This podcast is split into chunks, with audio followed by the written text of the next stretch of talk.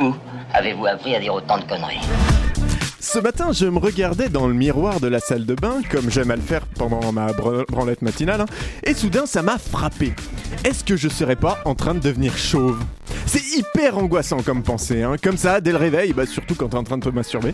Je veux dire, t'es là, tranquille, en train de repenser coquinement à la tronche de Patrick Cohen quand il se fait tacler par François Bégodeau, et paf Comme un TGV en pleine tronche, tu te dis, bordel, est-ce que je deviendrais pas chauve?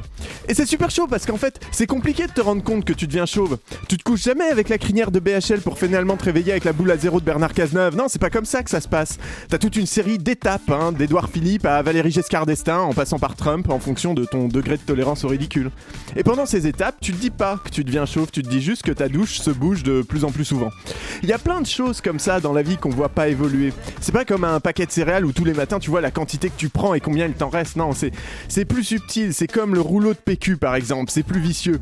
Parce qu'au début, t'as l'impression qu'enlever une feuille ou cinq ça change pas grand chose. Mais il y a toujours ce moment, surtout en cette période de l'année, où tu arrives au chiottes avec une gastro façon tourista et tu regardes avec désespoir ce putain de rouleau où il ne reste plus que trois feuilles de papier et tu sais que ça sera pas assez, mais qu'il est aussi beaucoup trop tard. Eh bien, la liberté, c'est pareil que tout ça. À force d'en enlever des petits bouts par-ci, par-là, pour prévenir le risque terroriste, pour sécuriser les manifestations, à coup de loi anticasseurs, d'interdiction de manifester, de fichiers de perquisition administrative ou autres projets de loi justice, eh ben, le gouvernement se torche sans soucier du bout du rouleau. Et puis un matin, on se réveillera et on se rendra compte bien démuni que la France est devenue chauve.